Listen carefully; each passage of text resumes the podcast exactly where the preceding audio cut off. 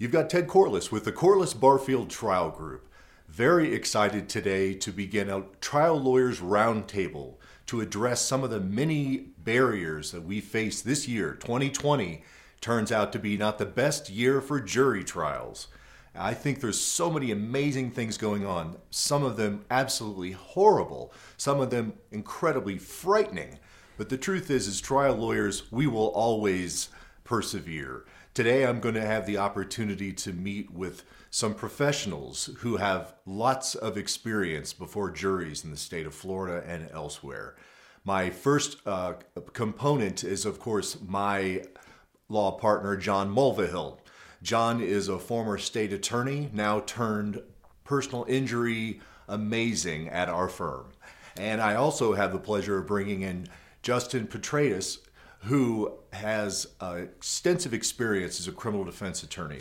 Specifically, he is a board certified expert in criminal law, which means he spends a lot of time in the courtroom. And more importantly, he's the co chair of the Hillsborough County Bar Association's criminal law section. And so he's going to be able to give his perspective on some of the things we're facing in 2020 if we're going to be effective at what we do. And me, well, I'm Ted Corless and I'm a property insurance lawyer with 25 years experience as a trial lawyer. And there's a lot of things going on this year that I think we can talk about today for the benefit not only of our clients, but also for other lawyers who are examining the same issues that we're going to talk about. For example, are we going to have jury trials this year? Right now would be very difficult without jurors. What about issues associated with race? If George Floyd brought people to the streets, what effect is that going to have on jury selection? Should trial lawyers ask about it? Will judges even permit it? These are the kinds of things we're going to talk about today, and you're going to have the benefit of hearing from some lawyers who I have enormous respect for. And they're going to be able to help us make some decisions moving forward. Gentlemen, welcome to the show. Thanks for having us, Ted. Yes, thank you very much. Very excited to be here. Thank you for being here. Justin, uh, I tell me, are we going to have jury trials in 2020? Uh, every time I, I talk to other colleagues about it, I come to the same conclusion that I don't think we can have jury trials in 2020 uh, without a vaccine. I don't see how there's too many steps. There's a few steps we could get around to, but we can't have 14 jurors in a box for three to six 10 days at a time. I just don't see how it's possible.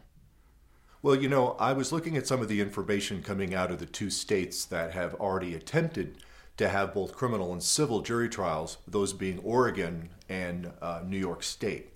My understanding is that traditionally New York State reported that approximately 20% of the jurors that they called for duty would uh, usually not appear. So they had about 80% people who got jury summons appear.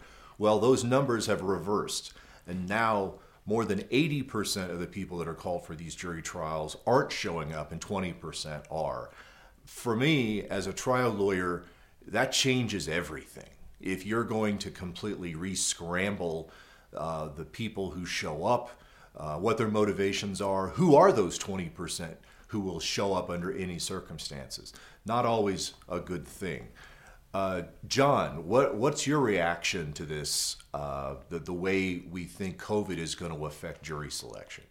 Well, in a lot of ways, I think ultimately the number one way is you already touched on how many people are going to actually show up because the things that people don't know until they show up to jury selection is before they even start, you're in a big room. Usually in Pinellas County, Hillsborough County, you go into this large room with several hundred of your closest friends, other potential jurors and then you get broken up and you start your jury selection where you're sitting shoulder to shoulder with anywhere from 21 to 30 plus other jurors in a courtroom while the, the, the potential tr- attorneys that are trying the case are questioning you during the sele- selection to narrow it down to either 7 or 14 jurors depending on the, the type of the case. So i think that's going to be a real difficult task to get people to agree to come into those situations. And then even if we do without a vaccine we're going to be asking an already strained court system to implement some sort of social distancing program or something to assure these jurors that they can not be potentially exposed to a, a, an infection that we don't have a real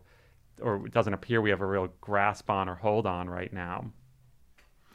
Uh, I have to tell you, right before uh, we started the show today, I received an order from a judge in the Middle District of Florida, from uh, Judge uh, Mary Scriven, Judge Mary Scriven. And I had asked her uh, via a motion last week whether or not I could appear at a meeting uh, July 13th, uh, which she had specifically ordered that lead counsel be physically present with each other to address potentially settling the case, which the idea the insurance company is going to settle that case amuses me because, of course, they won't. But I think what I was surprised by is she actually granted my motion and she's going to allow me to appear uh, by Zoom. And the idea is that's saying something to me because traditionally, excuse me, the judges are, are pretty st- uh, strict with those kinds of rules. Have you all had some experiences with judges where it looks like they're starting to open up the idea of using electronic communications uh, to substitute for hearings or mediations? Have you seen those kinds of things? It, I mean, it, in the civil side, it's already happening. I mean, every hearing we go to right now is done via telephone or via some sort of video conference. So is every deposition and every mediation. And there's still a standing order in Florida indicating that under most circumstances it should be done unless there's some extenuating circumstances why it can't be done.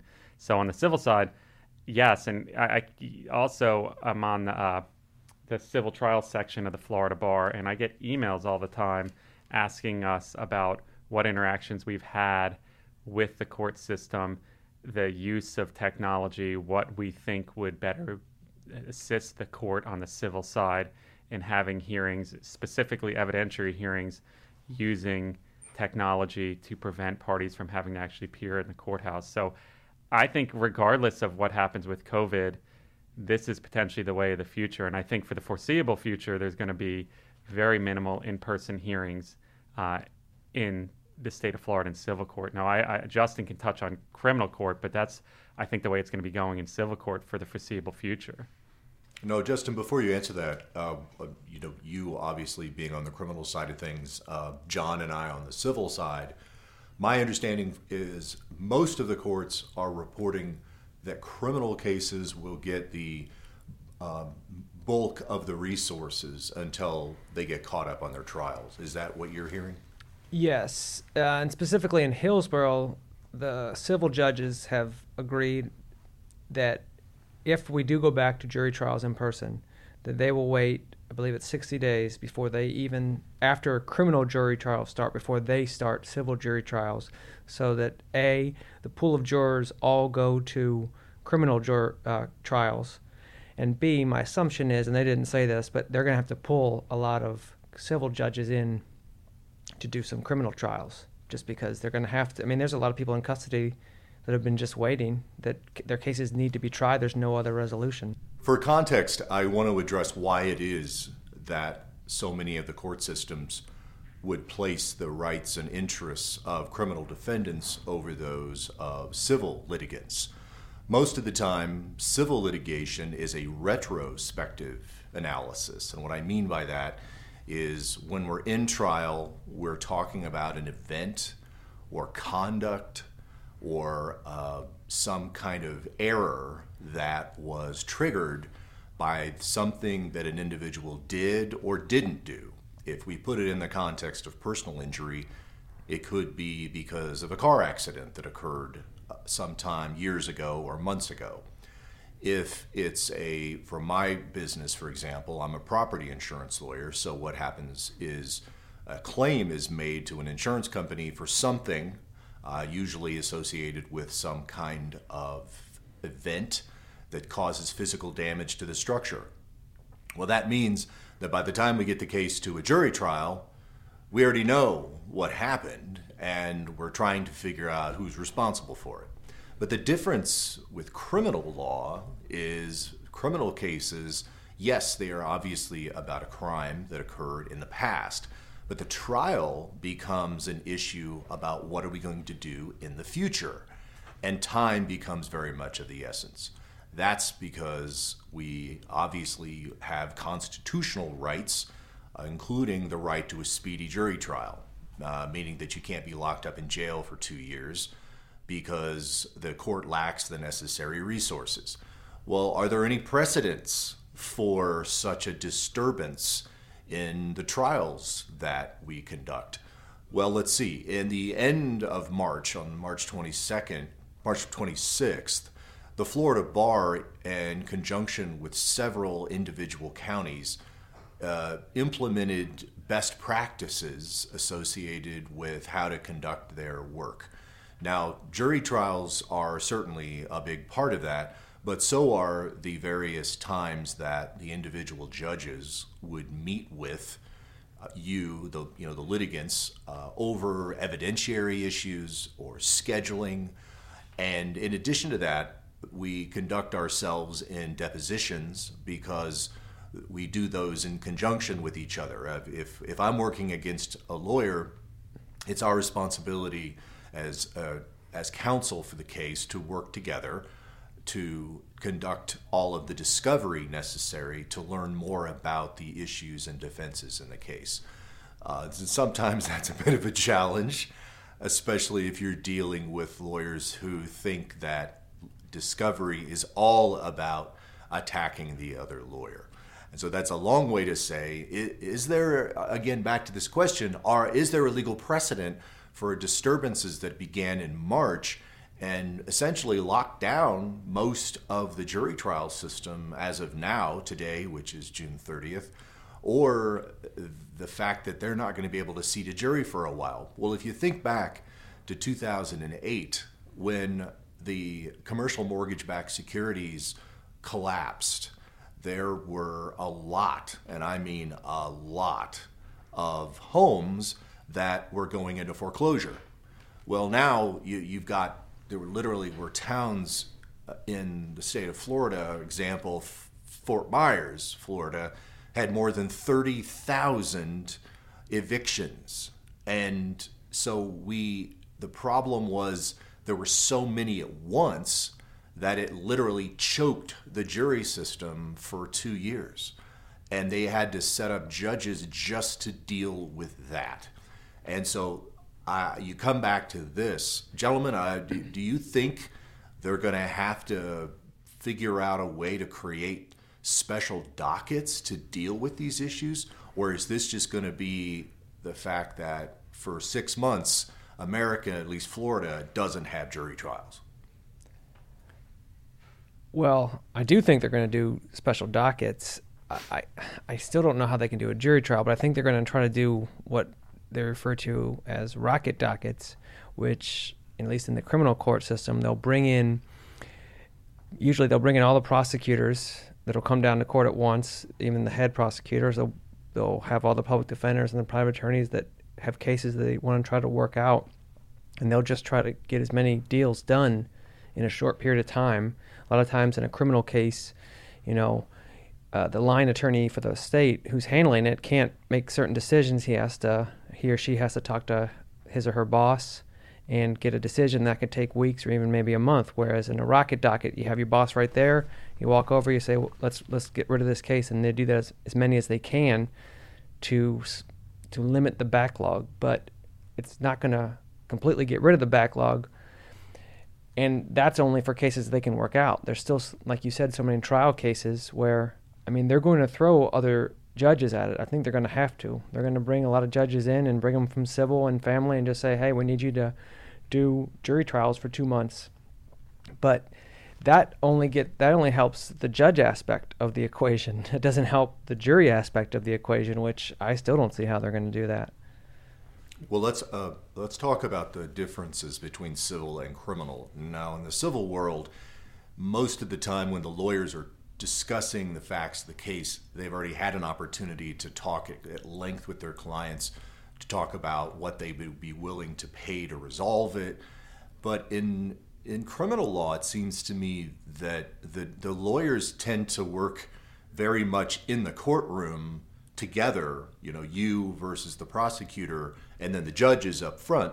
You guys are working in that environment. Is that an accurate statement? Yes, you, generally, I'm working with the prosecutor. We're trying to resolve the case, and once we do, it is extremely unlikely that the judge is not just going to, I don't want to say rubber stamp it, but not going to agree with our decision. So the judge is just moving the case along for the most part and making sure it's a fair resolution. But yeah, I'm working with the prosecutors in court, trying to work it out, usually out of court, but sometimes in court you can get last minute deals done. Now, John, you, uh, as a personal injury attorney, have you seen any effect that these that the COVID nineteen lockdown um, has had on your negotiating to get cases resolved? Yeah, I think there's uh, on both sides, on both my client's side and also the insurance company's side, a desire to try and resolve cases. Uh, I don't think it's any exponential increase, but there's a slight uptick. I mean, because the insurance companies understand that these cases could go on for extended periods of time, and that's extra money that they may have to pay out to the defense attorney that's handling the defense of the case. And then also on my side, the clients understand that this is a resolution that may take year plus from today to get to a jury trial. So I think you combine those two things together it adds up to a recipe of both sides potentially being able to move a little bit more, willing to move a little bit more to uh, work something out to try and get the case resolved. So I have seen a slight uptick in resolution of cases. I wouldn't consider it anything of any exponential increase, but definitely a slight uptick.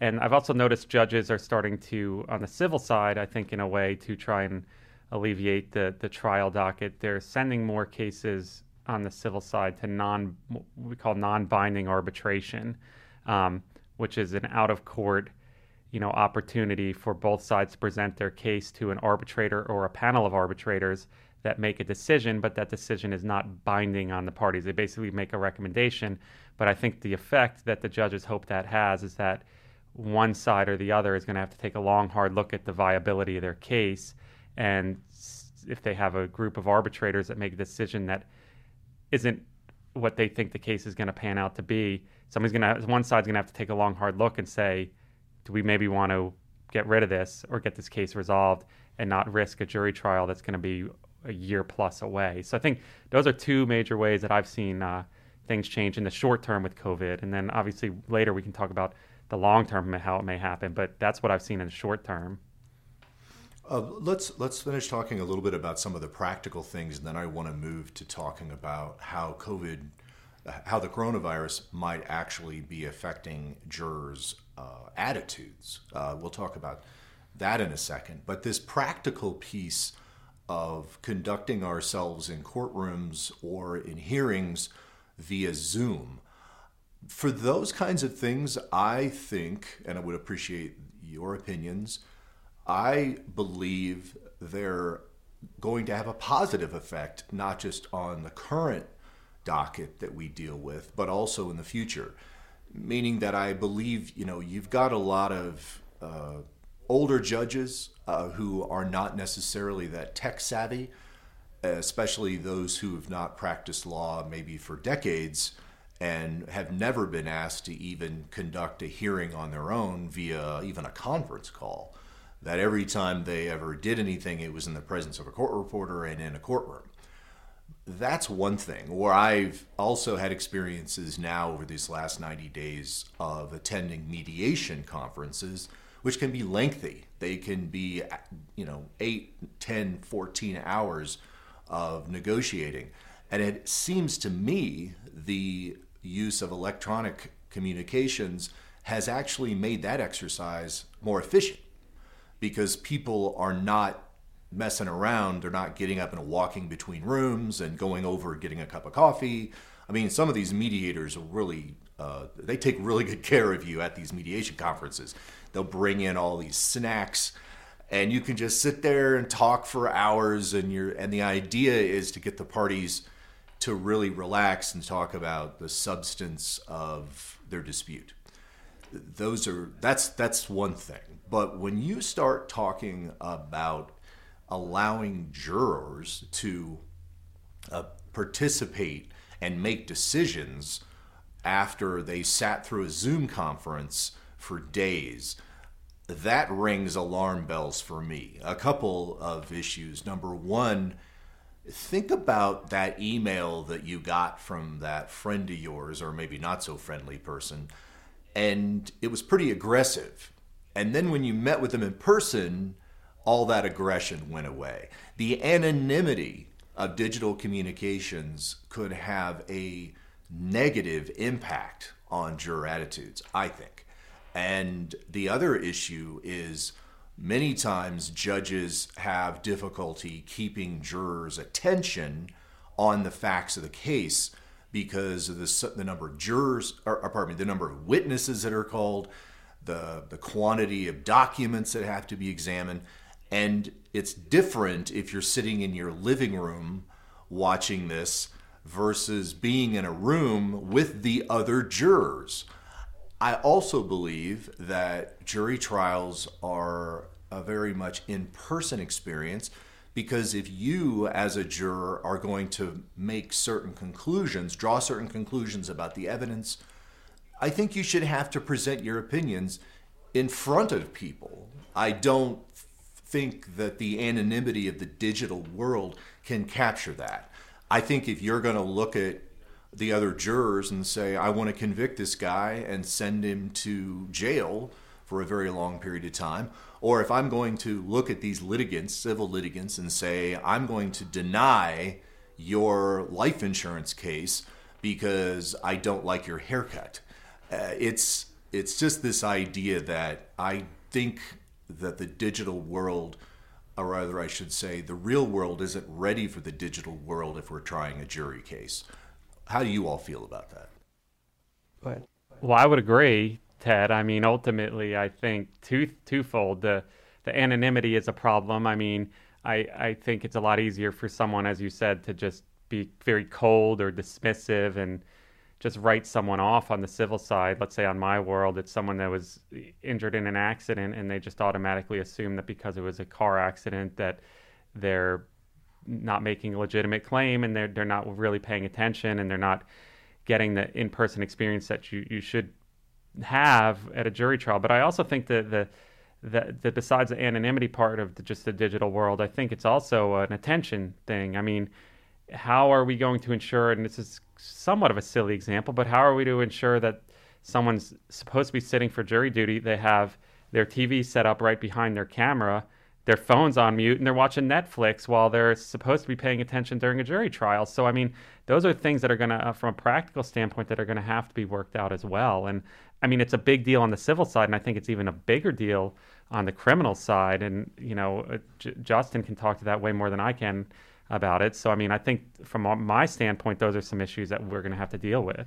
I mean, the short answer is I would never agree to a Zoom jury trial for a criminal case. I would, I mean, I can't imagine any of my clients would even without my advice, but I would never do that. I mean, number one, like you said, Ted, it is, I would think it would be easier to find someone guilty. I mean, I have, there's obviously no studies on this because we don't do Zoom jury trials, but my educated guess would be that it is easier just to say, well, I'm not there, you know, he did it. But I think I'd be more worried about the attention because even even though John's example is, I think, not as crazy as it sounds, but it's also easy to just have an article that you're reading on the computer while maybe you have two screens. How many of us now have two screens? You have one screen up on your Zoom, right. you have one read. I have three. There you go. You have two? I have three. So you're reading an article on ESPN okay. while you're watching the trial and you're half paying attention. And that's it's not acceptable because maybe you missed something small. And I don't I would I mean, I no judge, I don't think, no criminal judge would force you to a Zoom trial. I can't imagine that because the appellate issues are going to be numerous. Now, judges can force you to a non jury trial, but then they have to promise not to put you in jail afterwards. So if you committed a felony, I don't know how they can do that. Now, a lot of county court judges, if you committed a small misdemeanor, they can say, well, no matter what, I'm not going to put you in jail, so now we can do it without a jury. But that's that's a whole different Interesting. Thing. I didn't know that. Okay. Yeah, you could. Both sides can agree that they're not going to go to jail, or the judge can step in and say, even though the prosecutor wants jail, no matter what happens, I'm not going to put you in jail. So now you're not entitled to a jury trial.